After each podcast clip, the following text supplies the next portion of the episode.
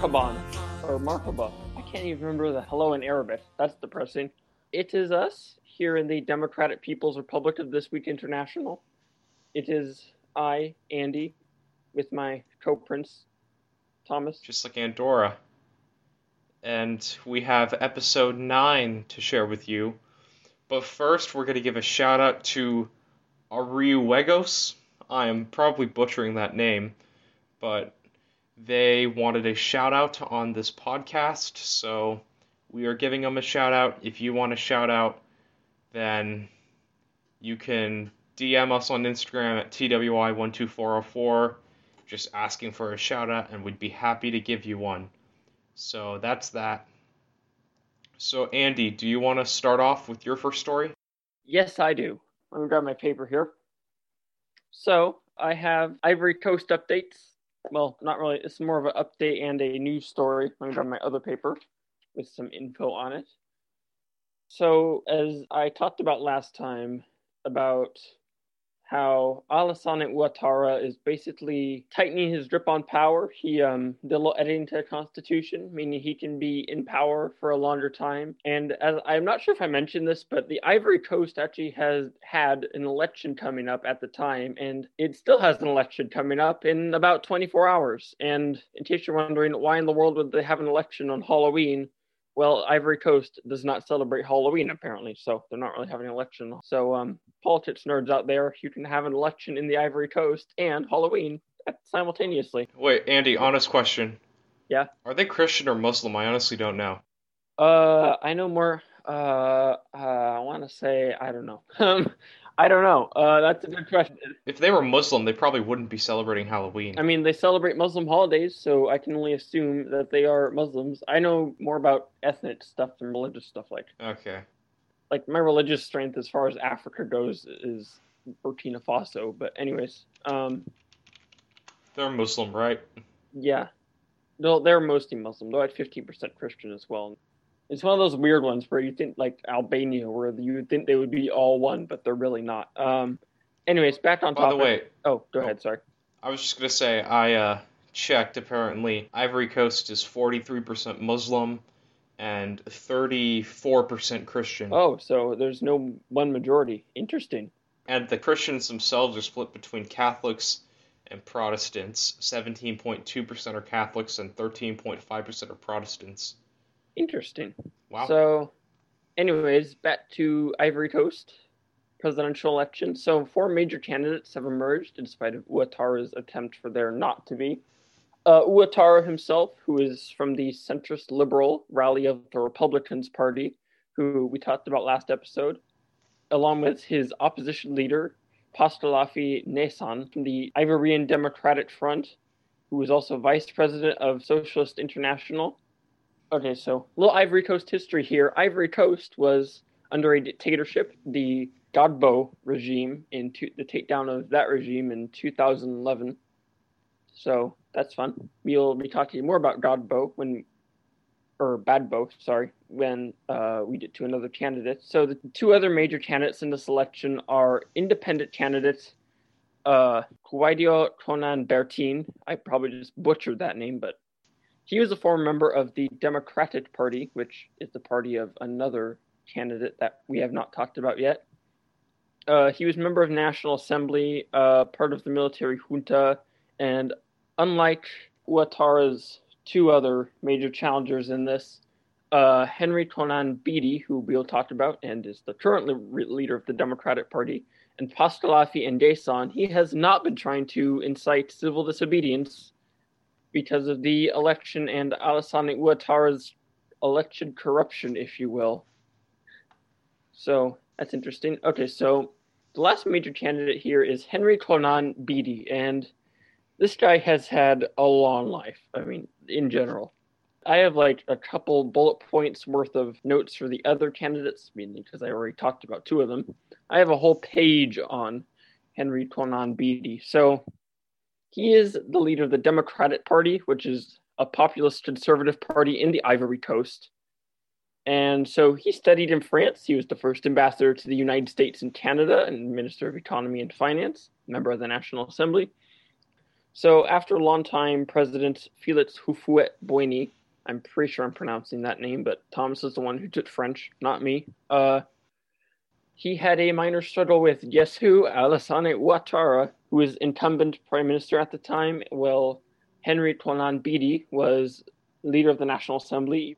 And in case you're wondering who won and who was supposed to take over for Houphouët-Boigny, the man who was supposed to take over was Henri Konan Bédié, but Ouattara put up a fight as prime minister against Bédié, who was at the time, I believe, president of the National Assembly of the Ivory Coast. As I forgot to mention, Bédié is actually the ex-president of the Ivory Coast. He was actually the second one as well. And so, while in charge, he made a rule that meant two candidates could not run, including Ouattara. The rule was that you, you had to have parents of Ivorian descent and have re- resided in the Ivory Coast for the last five years, leading to a boycott by the Ivorian Democratic Front, uh, Pascal Affi N'Guessan's party, and and the rally of the Republicans, Alassane Ouattara's party. In nineteen ninety-five, he won that election with ninety-six percent and, and only to be overthrown in a military junta, or coup d'etat, I'm not really sure what the difference is. Um, on Christmas Eve, nineteen ninety-nine, I believe it was on or after the New Year, he fled to Togo, where he was welcomed by Gnassingbé Eyadéma. I probably butchered that name as well. So he was welcomed to Togo. In two thousand, he went to France, where he was charged with theft of public funds. And so this is where Gbagbo comes back. Uh, so did I mention Laurent Gbagbo earlier? I believe I did. I think you did. Laurent Gbagbo, who was at the time the newly elected leader of the Ivory Coast. Ivory Coast. He actually became dictator of the Ivory Coast for ten or eleven years. Spoiler. Laurent Gbagbo actually urged him to return. I believe he did, but don't quote me on that. Basically, he ended up trying to run the two thousand election. Uh, he got in another fight with Ouattara over alleged xenophobia, over a term that I can nor pronounce, nor, I'm not sure, I don't know. Um, which it's it's a nationalist term in the Ivory Coast, spent five more years in France, and eventually came back to the Ivory Coast and kind of rebelled against Gbagbo. Well, he's now running in twenty twenty for the leader of the Ivory Coast. So uh, I skipped a lot on Henri Konan Bédié, but um, yeah, it's a long story that probably deserves its own special if we decide to ever do that. I mean, there are other specials I kind of want to do. So, uh, yeah. Um, what do you think? Um, well, I hope the election is fair, and I hope that there's no corruption in it. I mean, there probably will be, so we should probably just prepare for that. But, I mean, I do think that Ouattara is probably going to win, just because I've seen elections like these, and it always seems like Like kind of the strong man wins. And then another thing, you asked about a junta. So apparently a junta is the government itself that is a result of a coup d'etat, and a military government, that's the right term to use. Oh, okay, thank you. So a coup d'etat creates a junta. But yeah, um, I mean, I definitely am more sympathetic to Pascal Affi N'Guessan here rather than Henri Konan Bédié or uh, Kouadio Konan Bertin. Well, N'Guessan and Bédié are both encouraging civil disobedience, but I will hand it to Bertin that he is yeah. actually the only one that isn't encouraging civil disobedience. Although I think you thoroughly fall into the civil disobedience category when you participated in a military junta in the nineties. So, uh, yeah. Well, what do you mean by civil disobedience? Because, I mean, I usually think of civil disobedience as, like, peaceful protest and disobeying, like, dumb laws. Like, for example, like, in the nineteen sixties in the U S, like, sitting on a bus with a black person, even though you're not supposed to sit with them. So I don't know what you define as civil disobedience, but that's how I define it. I mean, they did burn N'Guessan's house down, so I mean, in one of his offices. So I would, I would call that safely civil disobedience. Yeah, well, yeah. I mean, I think, I, I think civil disobedience has a positive connotation. So I don't want to like get civil disobedience confused with just lawlessness. I mean, fair point. Yeah, I define civil disobedience as breaking dumb laws. I don't have much else to say. Do you have much else to say on this topic? I mean, no, not really. Want to move on to your next story? Yeah, let's do that. So, do we want to talk about the Israel story or the France story first? Whichever one you want to do. They're both kind of, uh, you know, uh, pretty big, so it's up to you. Well, let's do the Israel story. We're going to save the France one for last, because we're going to have a lot to talk about on that one. So, Sudan and Israel have normalized relations, and this is the third deal in twenty twenty that Israel's made with a neighbor. The first deal was the U A E deal, and the second deal was the Bahrain deal, and this new one is the, the Sudan deal.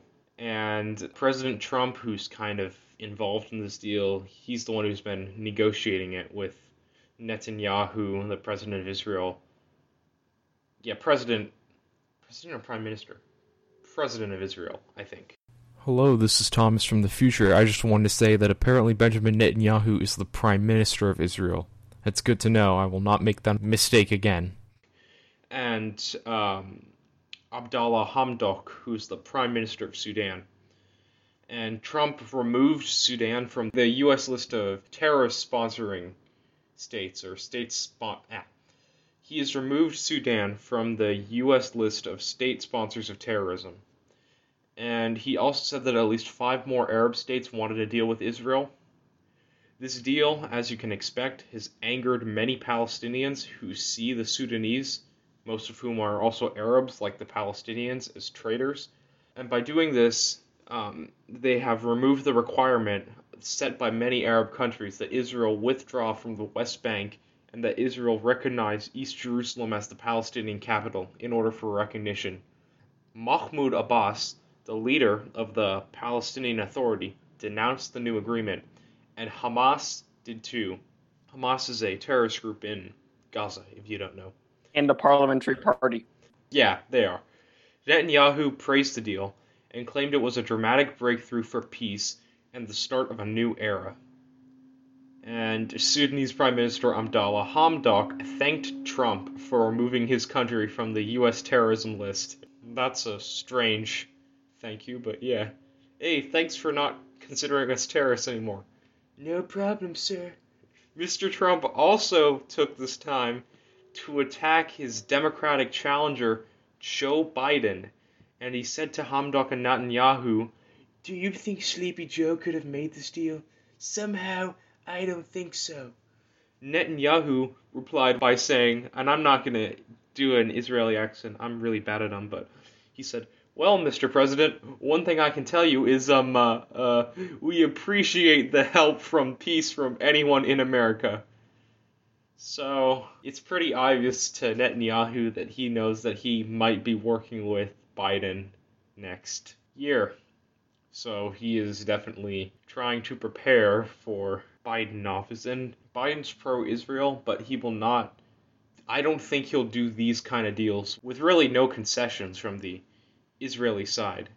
So what do you think about this?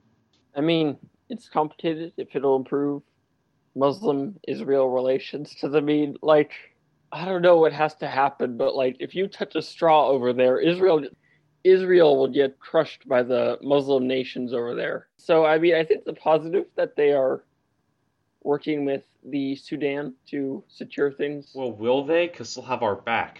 What do you mean? Like, Israel's not going to get crushed because we'll help them. Like, we've, like, us and Israel, we probably have the closest military relationship in the whole world. So, I mean, if anyone invades Israel, then we would definitely enter. It's on uh, Israel's behalf. Yeah, probably. And then I guess the main thing about this probably is, I'm assuming that the reason that Trump and uh, Netanyahu want to make peace with Sudan is mostly because of Iran and some other countries that are very, that continue to be anti-Israel, but Iran's the main one. And they think that by making peace with a lot of their Arab neighbors, especially the ones who aren't Baathists, like Assad is, yes, as long as you're not a Baathist and as long as you're Sunni, and as long as you dislike Iran, Israel kind of wants to be your friend. So I think that a deal with Saudi Arabia is coming. I think it's going to be coming. Um, well, it'll definitely happen if Trump wins re-election. I mean, he'll definitely do it in twenty-one. But um, if Biden wins, then I think Biden will maybe ask for some concessions from the Israelis. And he might ask for some concessions from the Saudis, too. Because, I mean, the Saudis, if they would definitely need to make some concessions there, too. But, yeah, I mean, I generally have the same feeling on a lot of these deals, which is, one, it's dumb to not recognize Israel. Like, Israel's there. Israel, uh, Israel exists, and Israel has a right to exist. So I definitely think it's dumb to just, like, not recognize the country.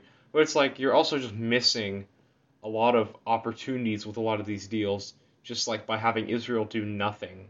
Like, I mean, they still have settlers in the uh, West Bank. Like, they need to have a way to get a bunch of their settlers out. And they have to have a plan. Because, I mean, you can debate over, oh, do the settlers have the right to be in the land? And we can have a long-form discussion on that sometime. But they they need to get out. Like, I at least in my eyes, they're illegally there. So, yeah. I mean, that's the main thing, I think, is... Um, I think the whole Israel situation would be a lot better. They could just freaking get the settlers out. Do you have any more thoughts on it? Not really. Okay, we're really uh, breezing by these. Moving along, yeah, yeah. So, uh, my sentence story now, I guess. Yeah. We go from a Israeli state to Egypt, another country that has uh, that made peace with Israel, although they did it way back in seventy-eight, I believe. Anwar Sadat and Menachem Begin. Okay, so this story is about elections in Egypt, and they are coming up, and due to some, you know, that was last election, sorry, the deal was about last, the last Egyptian election. So a grand total of five hundred sixty-eight seats uh, with four thousand candidates running, competing for half of, of uh, Egypt's lower house. Lower House, the House of Representatives of Egypt, I believe it is called.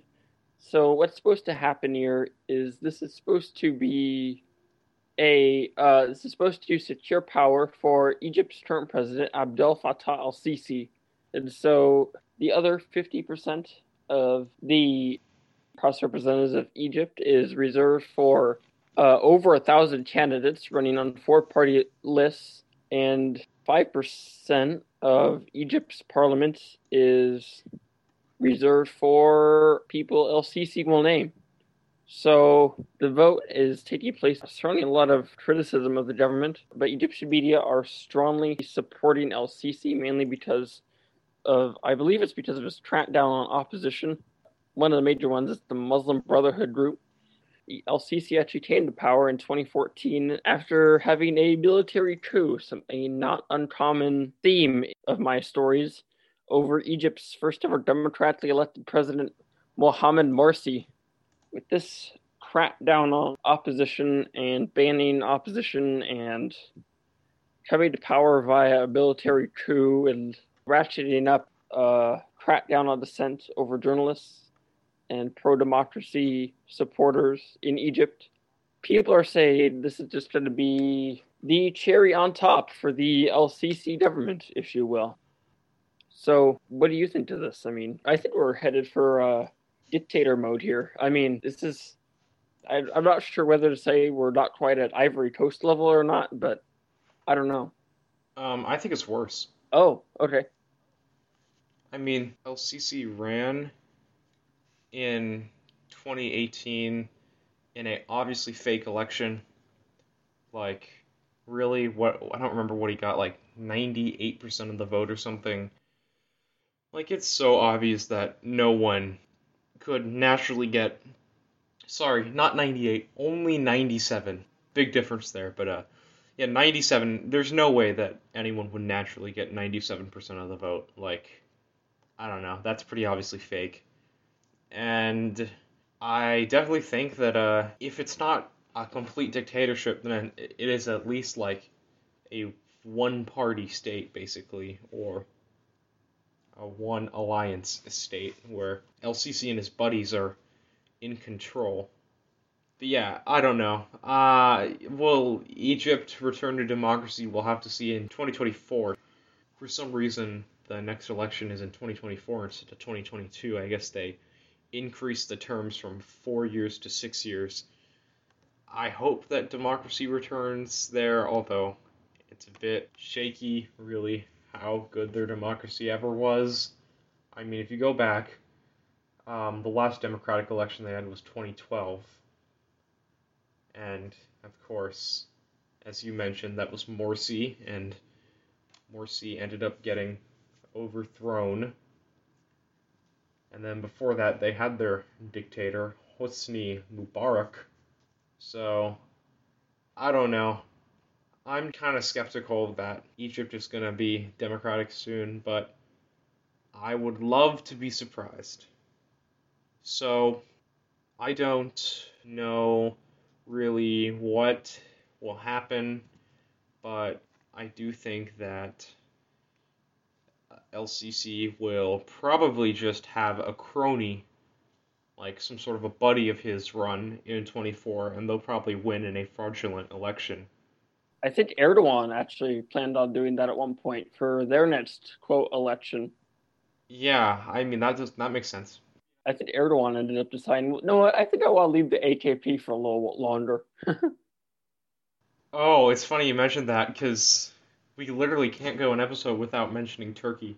Yeah, no, yeah, here we go. Literally, another turkey mentioned. Physically impossible. It's physically impossible. Well, don't worry. We'll get to some more Turkey in a little bit. Oh, okay. Uh, is that part of your next story? Yeah, that is part of my next story. So that's funny because, uh, yeah, okay, I have a little bit. Oh, you do? Then go ahead. Uh, remember the story I was going to do about Pakistan? Anyways, yeah, I did read a little bit into that, but go ahead. Oh, wait. Do you want me to do the next story or?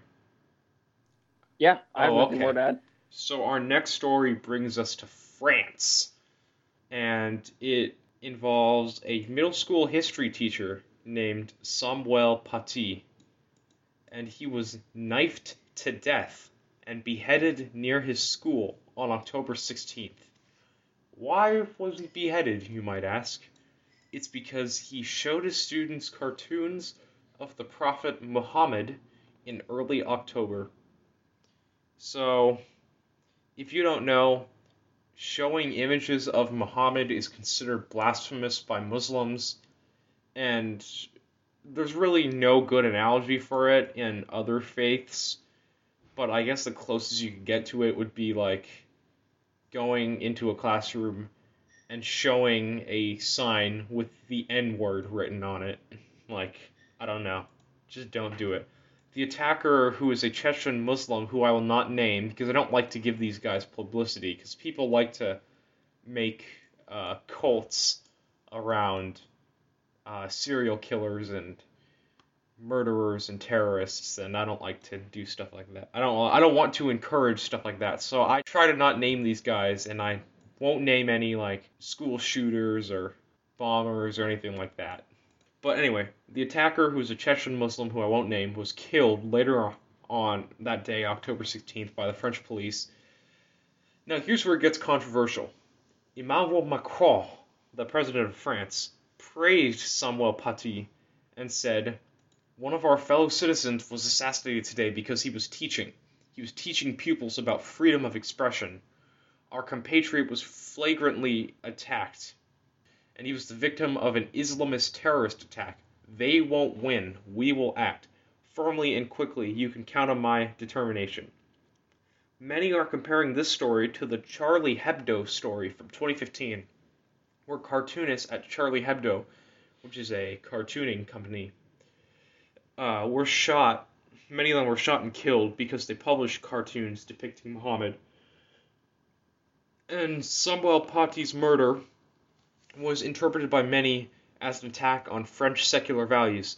So French, the French are very obsessed with secularism. Like, their secularism is different than, like, American secularism or most of Canadian sec- secularism. Not Quebec, but, like, English Canadian secularism, where it's, like, in America and English, sorry, in English-speaking Canada and in, uh, I believe, Australia and New Zealand, basically the way secularism works is you are free to practice any religion you want as long as it doesn't, as long as you don't force it on others. So basically, I can go outside and I can wear, like, a little necklace that has the cross of Jesus Christ on it, or if you're Jewish, you can wear a yarmulke, or if you're Muslim, you can wear a hijab, and no one makes a big deal about it, because you're not forcing everyone to wear a hijab, or you're not forcing everyone to wear a yarmulke,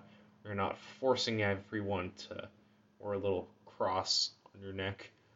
But in France, basically the way that secularism works there, and they call it laïcité, the way it works there is that you can uh, believe whatever you want in your own home, but you can't show your faith in public. So basically, they don't like hijabs in public, they don't like yarmulkes in public, and they don't like you expressing your religion in public, uh, even if it's not, like, intruding on the rights of others.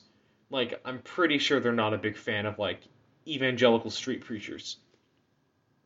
But much of this whole, oh, we're just into secularism, has been targeted at Muslims, largely.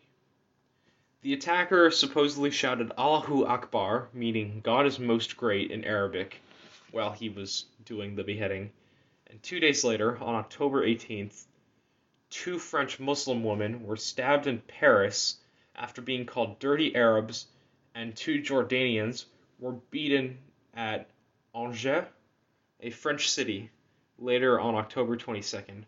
So this is really dumb. It's just like, you don't like, uh, I mean, everyone should hate what this uh, guy did when he killed Samuel Paty, but, like, you don't take this out on regular Muslims. Like, that's one of the dumbest things to do. Like, it's just blatantly Islamophobic, and you're a terrible person if you just, like, take out one guy's actions on a whole community. But this is where it gets really interesting.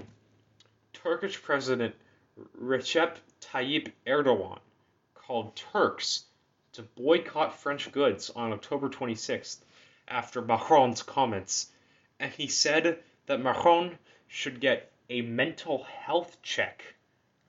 Because of him saying that Macron should get a mental health check, France recalled its ambassador from Ankara, which is the Turkish capital. And other Muslim countries also called for boycotts of French products, so they followed in Erdogan's footsteps, which, by the way, I just think is kind of dumb.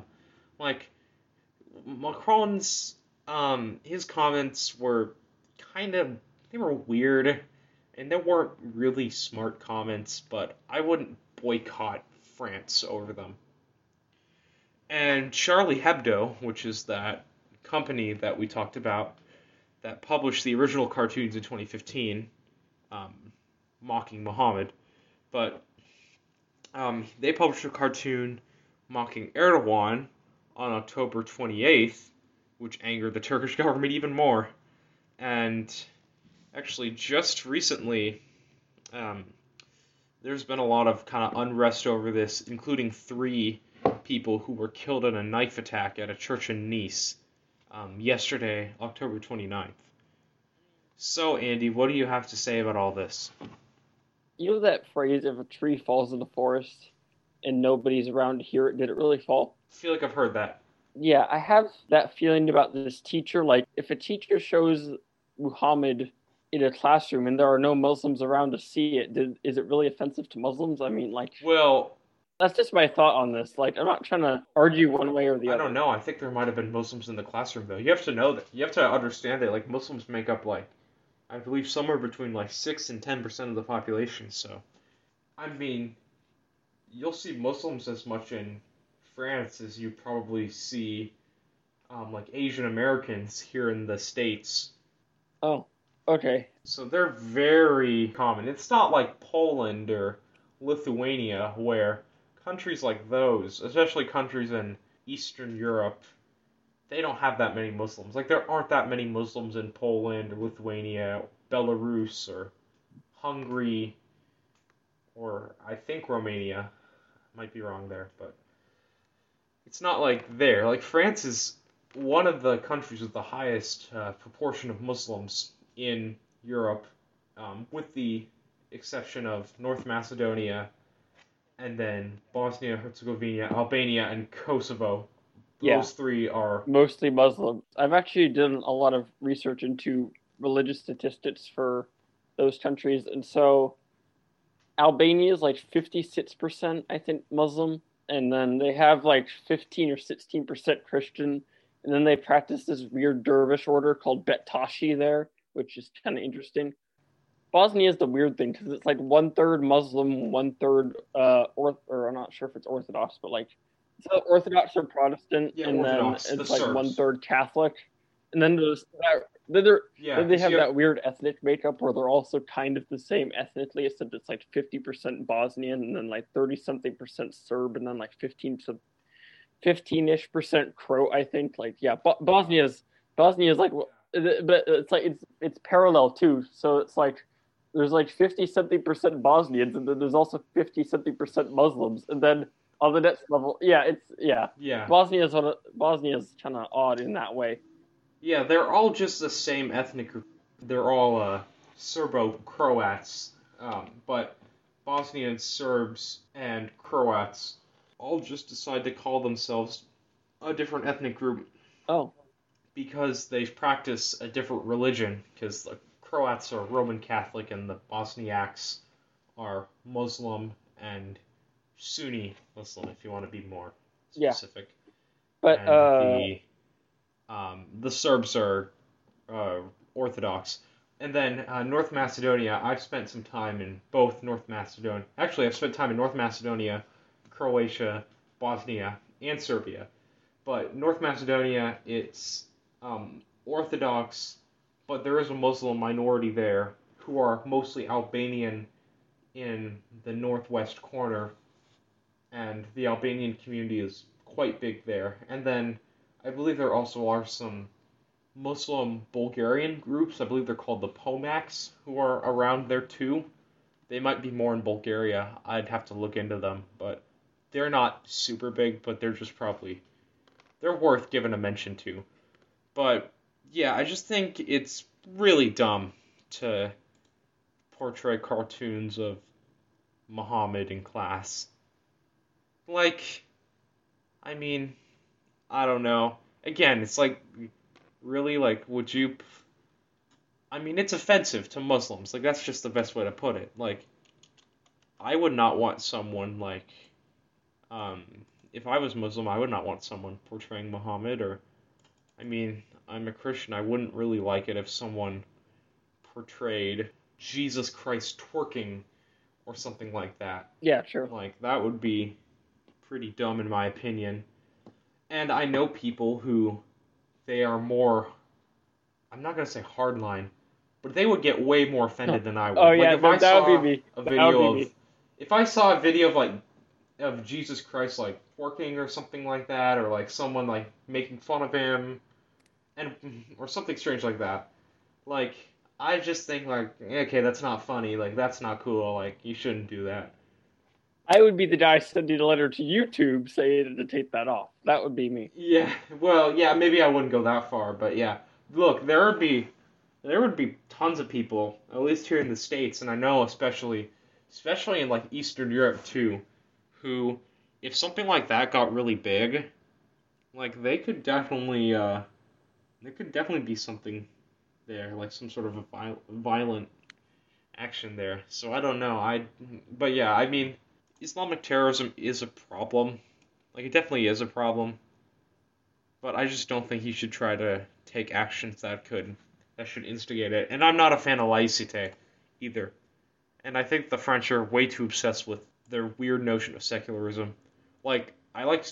I think we should all just have the sort of the the English secularism, uh, the old British secularism, which kind of originated in the sixteen hundreds when people like Queen Elizabeth the First, not the Second, um, sort of promoted tolerance and recognition between Catholics and Protestants. But I think that every country should have that form of secularism instead of either theocracy or laicite. But that's just me. Do you have anything else to say on this? Not really. Oh, also, by the way, Erdogan saying Macron should get a mental health check. Like, come on, dude. Like, Erdogan, you're the dude who you tried to run a candidate and for uh you tried to run a candidate from your party to run for the mayor mayorship of Istanbul. The guy lost. You demanded that they rerun the election so your guy could win. Wow. And he lost again. Wow. I mean, dang, like, dang, Erdogan, dang. Like, what? I'm pretty sure it was the same guy, too. Let me look. Let me, let me check. Is it the same dude from the A K P? Um... Yeah, same dude from the A K P. What's the saying again? Insanity is doing the same thing multiple times and expecting a different outcome. Like, dude, like, if anyone's insane, it's you. But, yeah, uh, I don't know. I don't think Erdogan should be um, in any place to judge others. Like, this dude is a guy who jails journalists, he kills people he doesn't like. He basically censors any talk of the Armenian genocide. He seems very against democracy. He is a dictator wannabe. Uh, do you have any more thoughts? Or no, not really. Do you want to wrap this up? Yeah, so this has been kind of a shorty. So I don't know how long our next episode will be. I don't know. This is just a one-off, but it just so happened that this episode turned out to be pretty short, um, which is nice because uh, we're both students, so we have school. But um, thanks for listening. You can find us on a bunch of different platforms. I'm going to pull them up right now on Anchor. You can find us on Anchor, you can find us on Breaker, you can find us on Google Podcasts, you can find us on Pocket Casts, you can find us on Radio Public, and you can find us on Spotify. Also, our R S S feed is https colon slash slash anchor.fm slash s slash 316e982c slash podcast slash RSS. So, thank you for listening. And we will cue the outro music.